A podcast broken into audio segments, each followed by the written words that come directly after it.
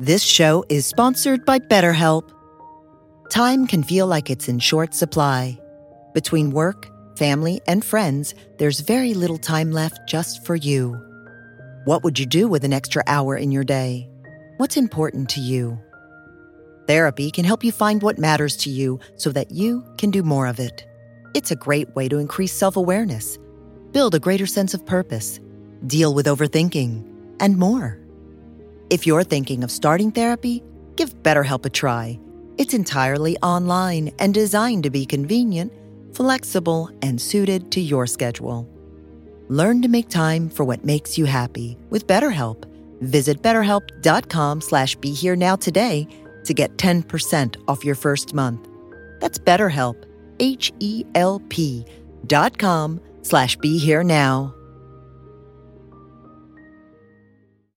A new year is a new chance to focus on you. You're probably already picturing yourself struggling at the gym, but not all self help has to mean suffering. Squeezed.com is making it easier than ever to elevate your wellness by delivering a juice cleanse right to your doorstep. It's the easiest juice cleanse you'll ever do that may aid in weight loss, eliminating bloating, clearing your skin, boosting your energy levels, improving sleep, and breaking bad eating habits. Meet all your health goals from the comfort of your home. Get free same day local delivery or fast free delivery nationwide with code WONDERY today at squeezed.com. My brokenheartedness doesn't hold me. The despair doesn't hold me. The sorrow doesn't hold me. I, with the support of joy, gratitude, kindness, compassion, love, I hold the brokenheartedness.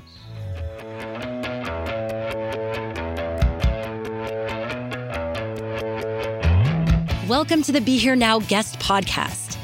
This series features a collection of teachings and conversations centered around mindfulness, spiritual growth, and living a life in balance.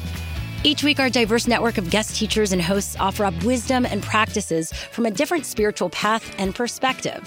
If you'd like to support the podcast, please visit BeHereNowNetwork.com slash donate.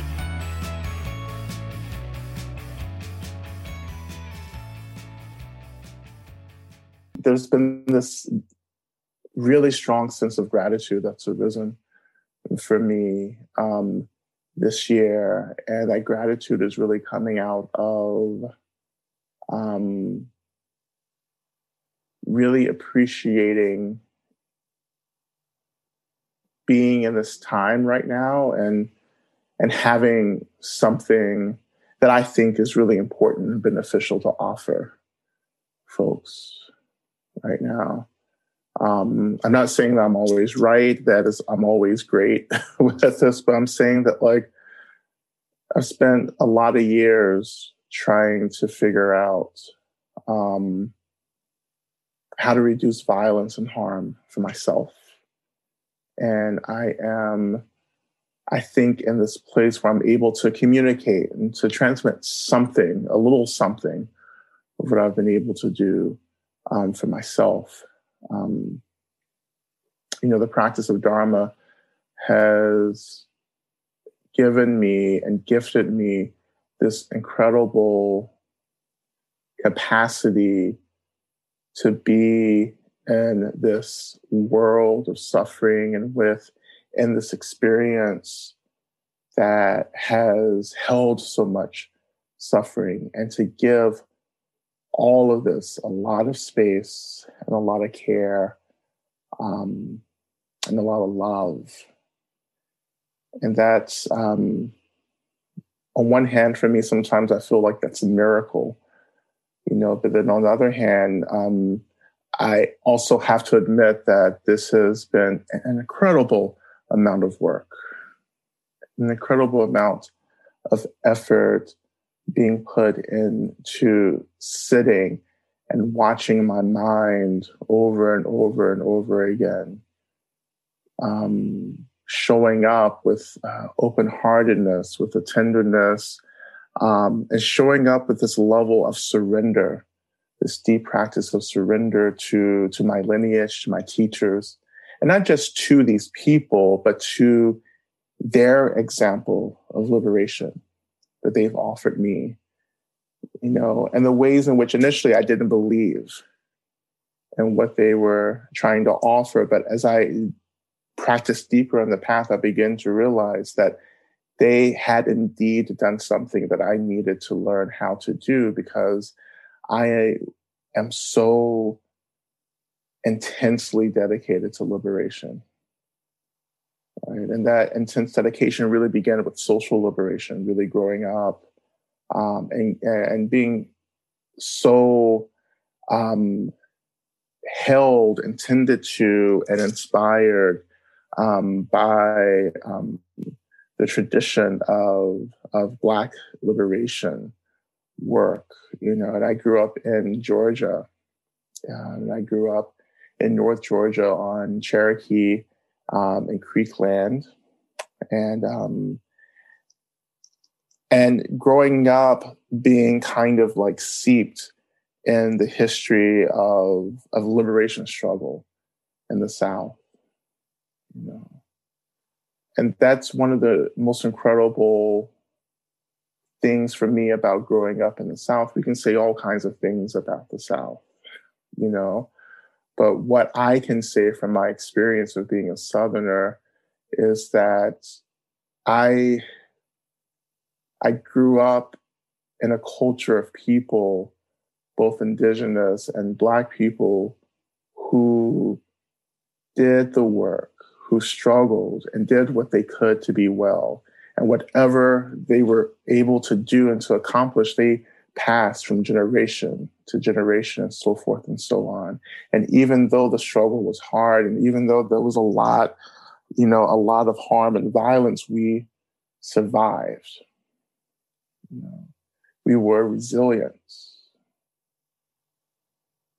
And I hold that deep in my heart, this, this capacity to, to struggle and to continue to be loyal and devoted to the experience of liberation and freedom, to make it this ideal that we intentionally pass from, gener- from generation to generation, right? To, you know, there are many things that are passing from generation to generation, like transhistorical trauma is something that passes from generation to generation. But what also passed from generation to generation was the dream of freedom and liberation right? Held within this deep commitment to a resiliency that we don't give up. You know, that we don't give up. And that was my first Dharma. You know, that was my primary Dharma. Is the work of resiliency, freedom, liberation. You um, and so I've been I've been concerned with that, and I've made the work of liberation my goal first, of course, in activism and organizing um, and service. And later, as I met the Dharma, I met this profound path that helped me to dream and to work towards the kind of liberation that I never thought was even possible. You know, because when I was growing up, you know, our liberation was about dying and going to heaven. But when I met the Dharma, the Dharma told me, no, I can actually be free right now in this body, in this mind.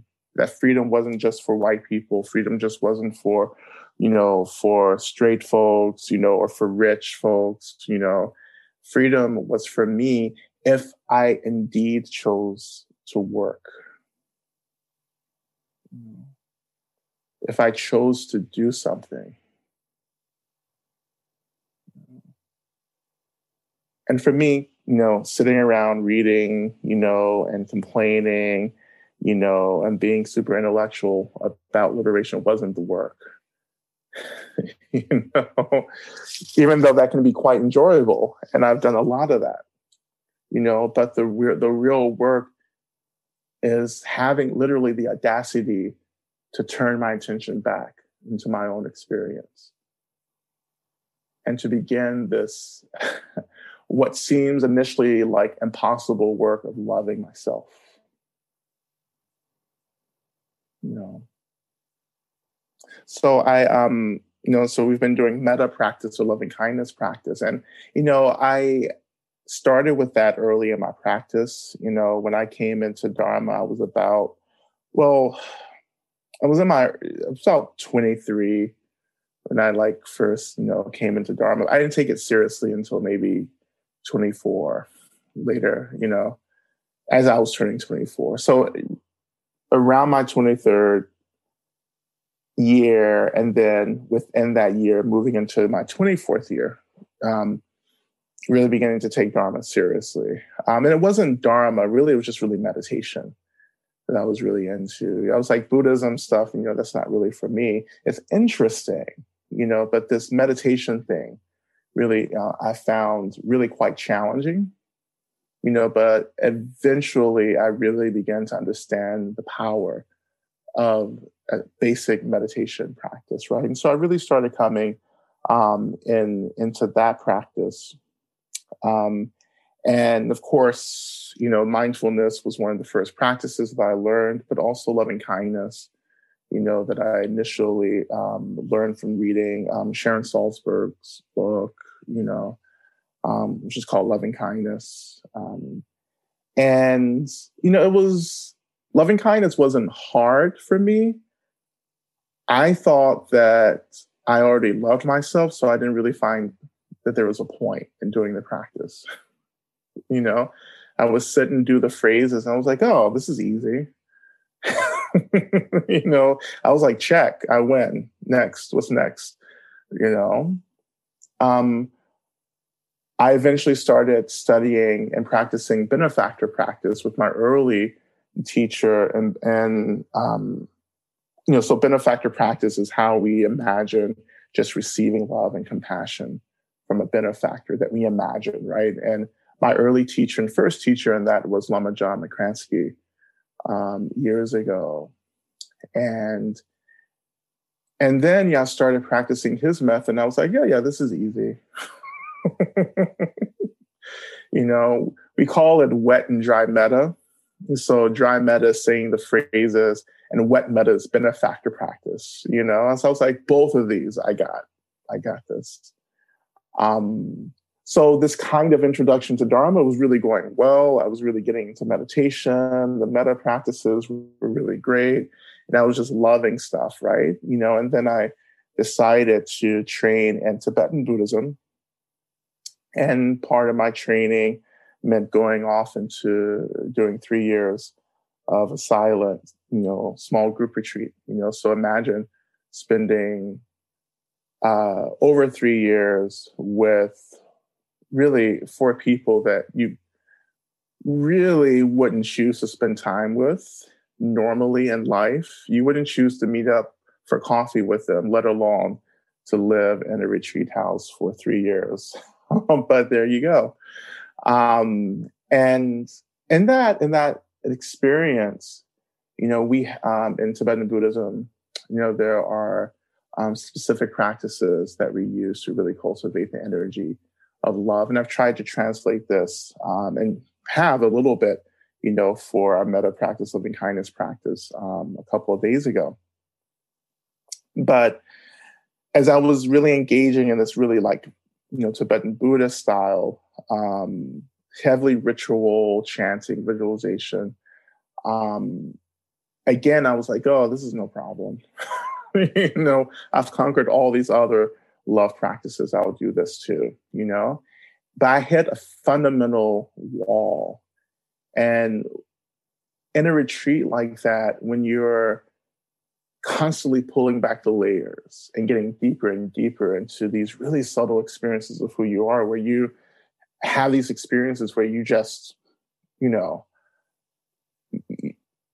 know, you see and experience parts of yourself that you had no idea was possible. You know, you get to this core um, of certain experiences. And the core that I got to was coming face to face with this, what I call this kind of void within me, this deep void, this darkness, you know. And then when I touched into it energetically, I was like, oh, you know, so this is the great test, you know.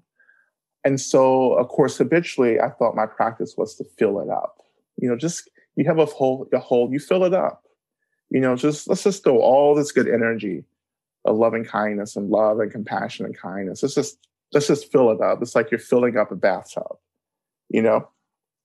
So I did that and kept doing it over and over again for days and weeks. And nothing changed. It was like the void was like swallowing it, you know, and saying, okay, thank you, next. so I just kind of sat there in my practice going, okay, like, what do I do with this? You know? And then at some point, it dawned on me that maybe my practice wasn't to fill it up. Maybe my practice was actually to love even that void, that darkness, and then loving it, allowing it to be in my experience instead of trying to get rid of it. And that fundamentally transformed my relationship to this this group of practices this group of loving kindness love compassion practices that oh like i am supposed to accept myself with this kindness and gentleness. And then be in relationship with this this hole this void. And this void it was just this fundamental experience of not feeling good enough you know of not of not um you know, of all the the ways in which we struggle to feel well and to feel like we deserve to feel well and deserve to to have the things that we need, you know, that was all the void. You know, it was, a lack of self appreciation, a lack of um, um, you know, just a, a lack of considering myself to be valuable and beautiful and lovely. You know, um, it was all of that and the practice was to love even that. You know, to love even the trauma, right? To love even the things that at that point I was so ashamed to even articulate about myself. And you know that loving is it's for me the root of that loving is, is, accepting. I accept this. I allow this to be here. It doesn't mean that i'm celebrating it. It doesn't mean that i'm condoning it. It just means that i see it and i allow it. Right? The basic practice that we've been doing the basic practice that's being communicated by our teachers here and the basic practice I think that is communicated across traditions of Buddha Dharma is to see and to allow, to notice. You know, and when we notice it, we enter into this profound space of experiencing. You know, and for the first time when I realized that, I began to experience instead of thinking about it, instead of intellectualizing about it, instead of reacting to it, I began to experience it. And my experience was the experience really of brokenheartedness. You know, this deep sense of, of disappointment.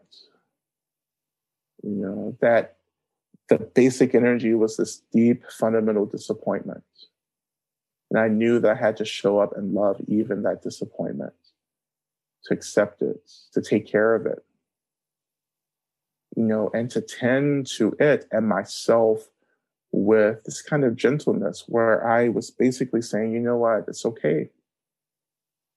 It's okay. Sometimes we miss that, that piece, you know, of just saying, whatever arises, it's okay. You know, it's okay that I'm not, I, I think that I'm not good enough. It's okay that, like, I believe I'm not pretty enough. It's okay that I think I'm too fat. It's okay, you know, that, you know, I can't practice and look like other people around me in their practice. It's okay. You know, it's okay that I experience fear and despair, you know, and impatience. It's okay. It's okay that like I'm like not the best Buddhist that I can be right now. It's okay. You know? Like it doesn't matter if I cuss a lot. It's okay. Know? It's okay. And as we that becomes a mantra, it's okay over and over again. It's okay. And then this mantra helps me to ease deeper into this, to, into this experience of brokenheartedness. But I'm not being swallowed by the brokenheartedness. I'm easing into the spaciousness in and around the brokenheartedness. Yeah.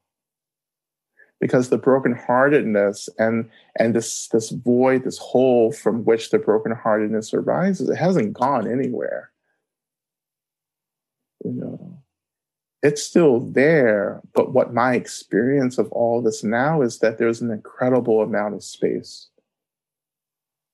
you know, that allows me to, yes, notice that material, but also to notice the joy, the happiness, the gratitude, the compassion. It helps me to understand that I am not the only one I am not the only one who's brokenhearted. I am not the only one who's struggling to be in relationship with this void inside of my experience. I am like countless beings right now. Right? I am trying to experience happiness and avoid suffering.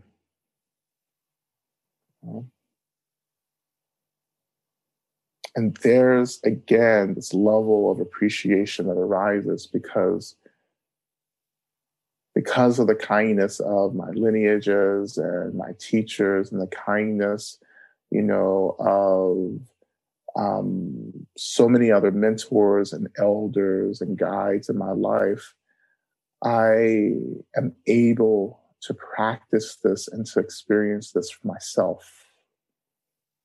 You know and this this experience this practice of the space and you know it becomes this lifelong companion for me as i move through this life. You know this companion who is holding my hand who's reminding me that yeah it's it's okay you know the softness and the tenderness that arises from that, you know, that softness and the tenderness doesn't mean that I become apathetic or I become, you know, meek and mild like this, this, you know, cliche of a, of a Buddhist is supposed to be, or we think a, a Buddhist is supposed to be. I've never been meek and mild. You know, I've been very black and loud. You know, I've I can easily pretend to be meek and mild, you know, until, you know, I touch into the anger. you know? Um, no, we become ourselves, actually. When you do this profound loving and allowing the brokenheartedness to be there, you slowly emerge as yourself. You know, This show is sponsored by BetterHelp. Time can feel like it's in short supply. Between work, family, and friends, there's very little time left just for you. What would you do with an extra hour in your day? What's important to you? Therapy can help you find what matters to you so that you can do more of it. It's a great way to increase self awareness, build a greater sense of purpose, deal with overthinking, and more. If you're thinking of starting therapy, give BetterHelp a try. It's entirely online and designed to be convenient, flexible, and suited to your schedule. Learn to make time for what makes you happy with BetterHelp. Visit betterhelp.com slash be here now today to get 10% off your first month. That's BetterHelp, H-E-L-P dot com slash be here now.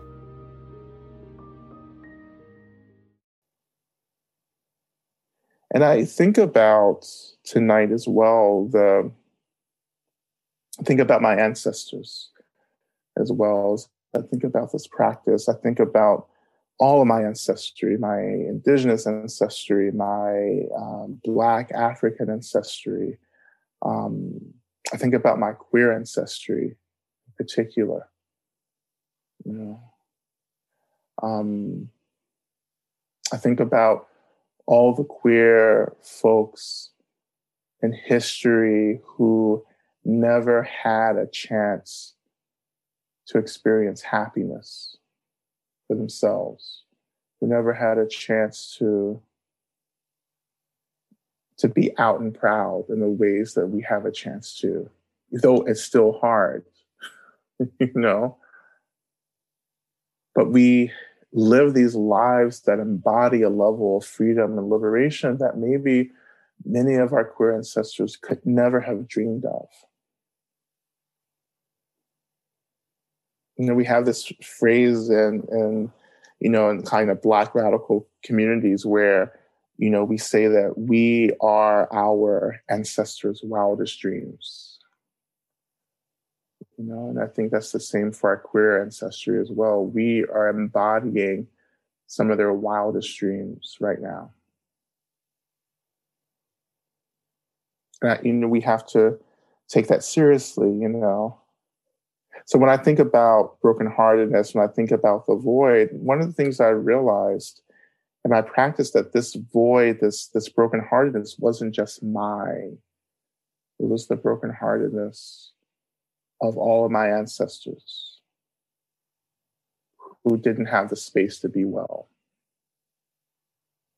And of course, when I realized that my practice also went through another evolution where I said, oh my God, I am practicing on behalf of all of my ancestors. And that there has been this transhistorical transmission of brokenheartedness that my ancestors have asked me to hold for them, to bear witness to, really, to notice. And so when I hold the brokenheartedness and spaciousness, I am holding my ancestors. And that's another reason why I feel such immense gratitude right now because I can do this work for my ancestors.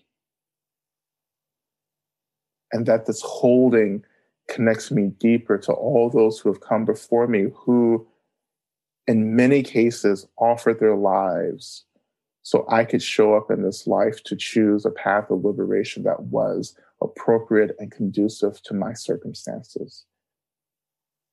That I didn't have to choose something or was not forced to choose anything. Right? I chose this path of freedom and they worked hard for me to have a choice.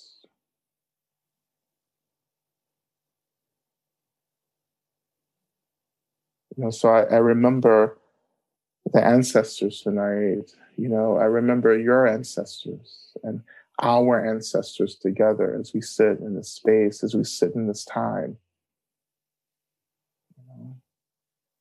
Right? And I think about how my ancestors survived so much more than what I'm trying to survive in this second.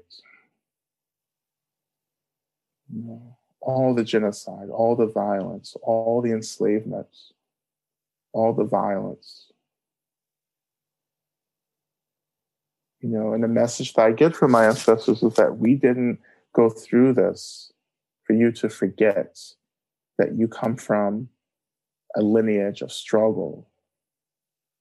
You know, but you also come from a lineage of thriving, come from a lineage of joy because we have given rise to this radical revolutionary joy, even within the face of deep oppression.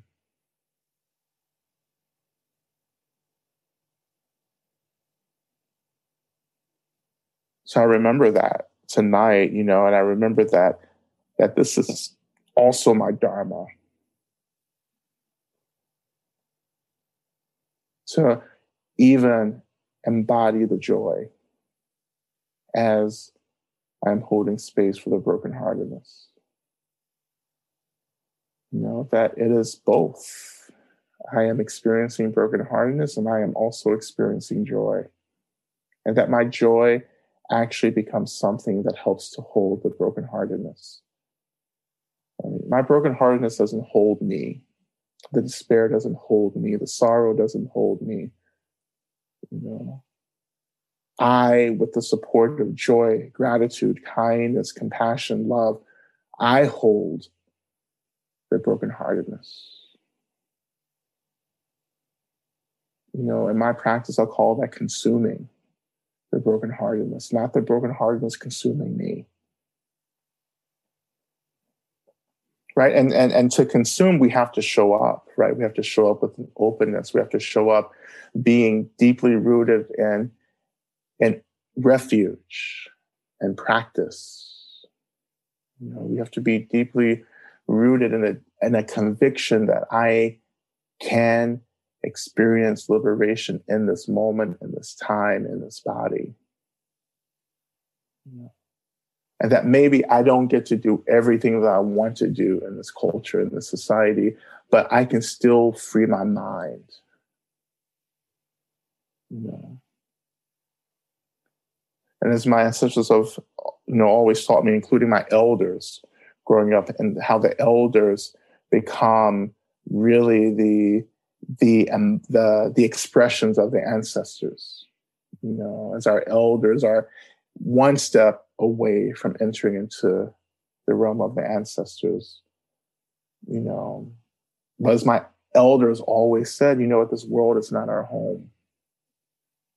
You know, and when I came into Dharma, I really began to to understand that that like, oh, this is this is just an experience I'm passing through. This isn't where I am supposed to be forever.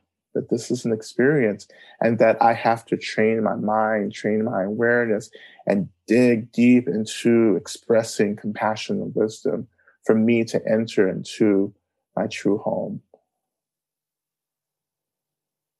Know. But I do this work also, not, you know, not just for the ancestors, but I do this work also for my descendants. That I'm in this life for the descendants, for those who are coming after me or who are coming now or who are already here, for the younger generation, for, as I say, the babies.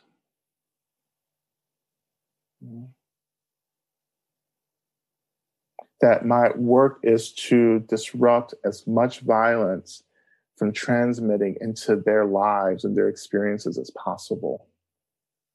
You know, that I've been given this energy, right? I've been given these experiences and I've been born into these experiences, but my work is also not to transfer this even to transfer this further into those coming up after me in the same way my ancestors struggled not to transfer, not to pass on as, you know, as all of the the sadness, the despair, you know, the work that they did to to hold as much as they could, you know, and I continue that work by not just holding it, but disrupting it. You know. I think that's an ethical responsibility that I have as someone who is working to become an elder who knows that they will pass back into the realm of the ancestors. You know, that I fulfill the sacred duty, the sacred obligation to disrupt the transference of violence in the world and to create the space so that my descendants can come into a world that's maybe hopefully a little better than the world that I came in. but that takes work. You know, it takes the work. And I have, again, Dharma has, um, I want to say invited me to do work, but it is really not, I, I, have not felt it as an invitation. I, I have felt it as a mandate, as a demand. Like, you must do this you know, you must do this because if you give a shit about people and their happiness, then you must disrupt the violence in your experience and how that violence is transferred in your relationships and your in your in, in, in the form of thoughts and words and actions.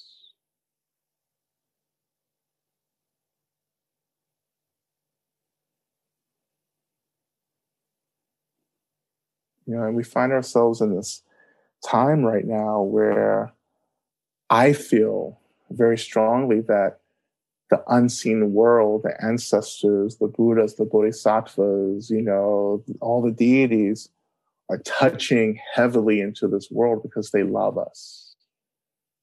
You know, they want us to be free from suffering. And so they are showing up in ways that are so incredibly powerful. I've been having this conversation with a lot of Black practitioners, you know, and for many of us, Harriet Tubman is so strong in our practice right now. Um, our friend Spring Washam, you know, Dharma teacher Spring Washam, she's actually writing a book about Dharma and Harriet Tubman, um, which I think she's finished now.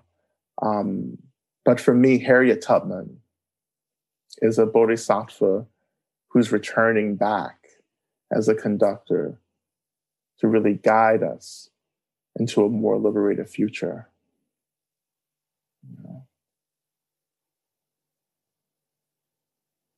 And that, you know, and that helps me to feel less alone. It helps me to feel like, oh, it's only us, right? It's only us on this planet, human beings, and you know, they're only doing this work of, of liberating the society, the collective. But no, it's not just us; it is all these beings who are touching into this world. They're touching into the world through our practice, through our love, through our compassion.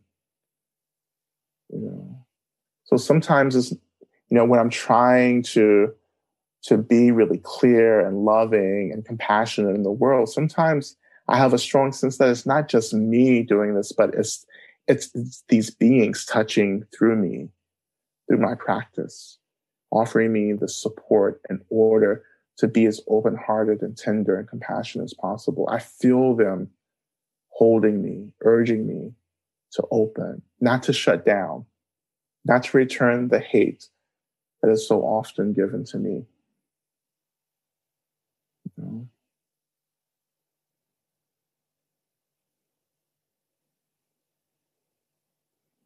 I think that many of us are being called back into practices that are very ancestral and indigenous.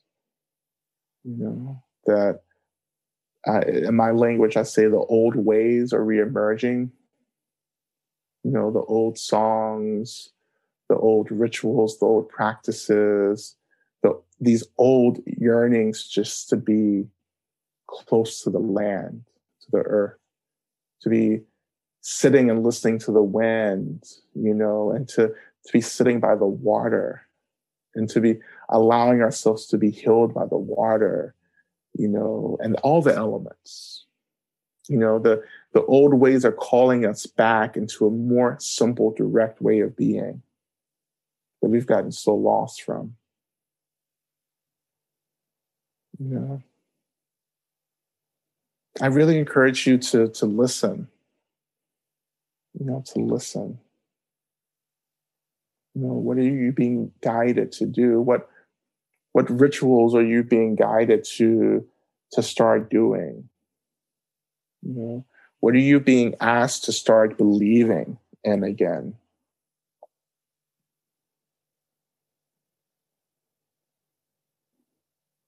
And what are the voices that are just softly, tenderly whispering to you to, to remember who you are?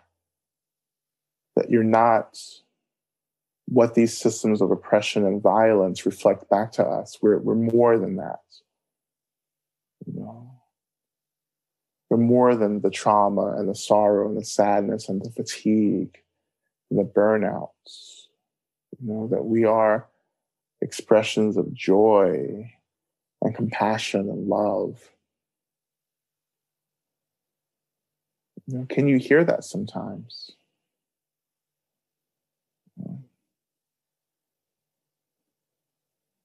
Can you hear? Can you hear this gentle reminding of, you know what, like this, you're not the hate. You're you're something much more expansive and open and tender and more gentle. You know, even as we face this new world that's emerging, I do believe there is a new world emerging in this moment. Right? There's a new world. And even in this time, you know, I I, I, I hear the teachings of okay, let go of the person you used to be. You know, you have to let go of the person you used to be and start being the person that you are. Your most authentic, loving, compassionate, open self. This is what we're being called to do in our practice right now. You know, and that we have to be I would say we have to be, to use a you know a, a modern term, we have to be the influencers in this new age. Right? It is our tenderness, our authenticity, our connection to the ancestors that be, is beginning to light the path into this new world.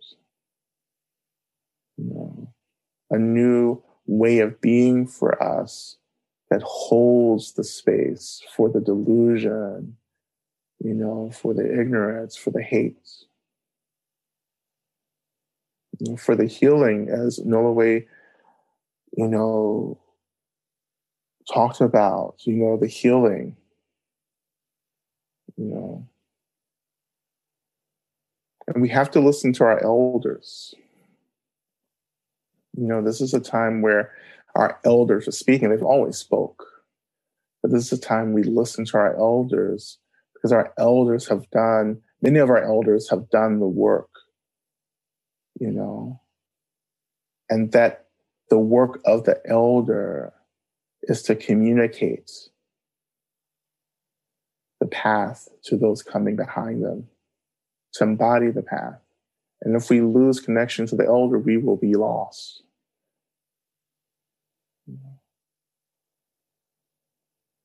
So I honor and think about Noliwe as uh, my elder. And just for documentation, she's also in the acknowledgments in Love and Rage as well. So just in case, I didn't just sit here and think about that.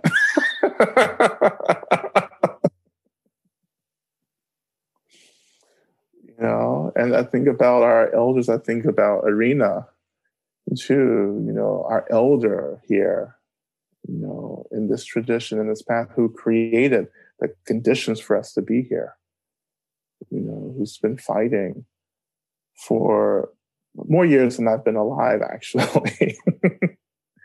you know, on this path of liberation as an activist and now as as an elder, as a mother, you know, on this path. I don't want us to I hate it when when people pass and we begin to realize who they were. You know, you know that old saying that like we have to give our flowers. You know, we have to give flowers while people are alive instead of waiting to their funerals. You know, you know, give our flowers now to our elders.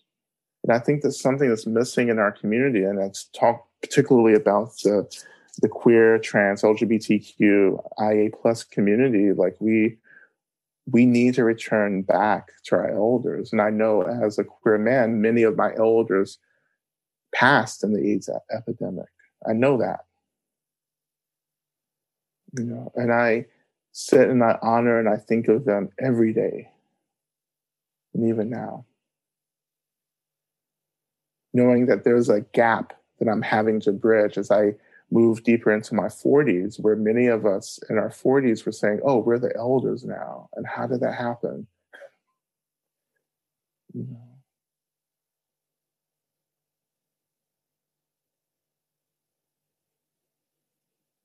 And I honor and appreciate all the elders in our community right now, You know, and I, you know, I, I'm not going to give a specific age who, who an elder. I have no idea. You know, um, but if you have something to teach and something to offer back to us, I consider you an elder. And if you take responsibility for us, that's an elder.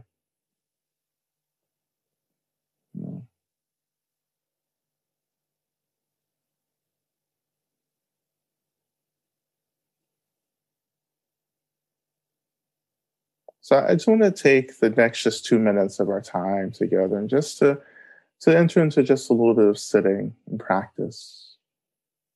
You know, just letting, you know, our bodies just rest on our seats, letting our hearts settle.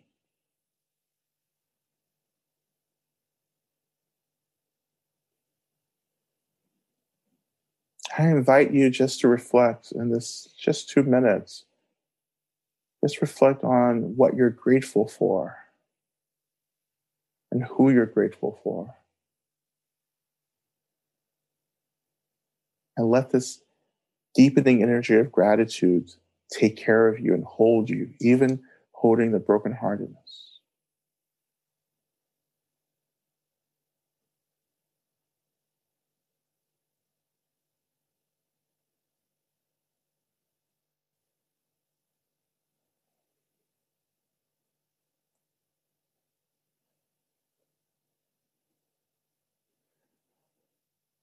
So we're to just slowly transition out of the practice and, of course, move um, into our small groups.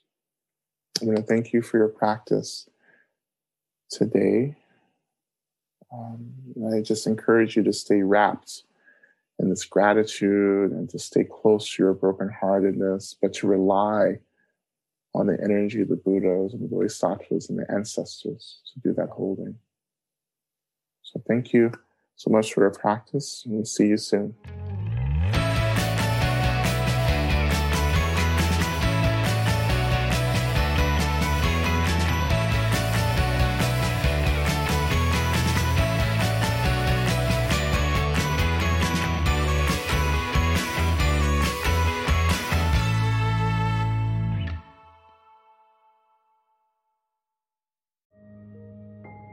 This show is sponsored by BetterHelp.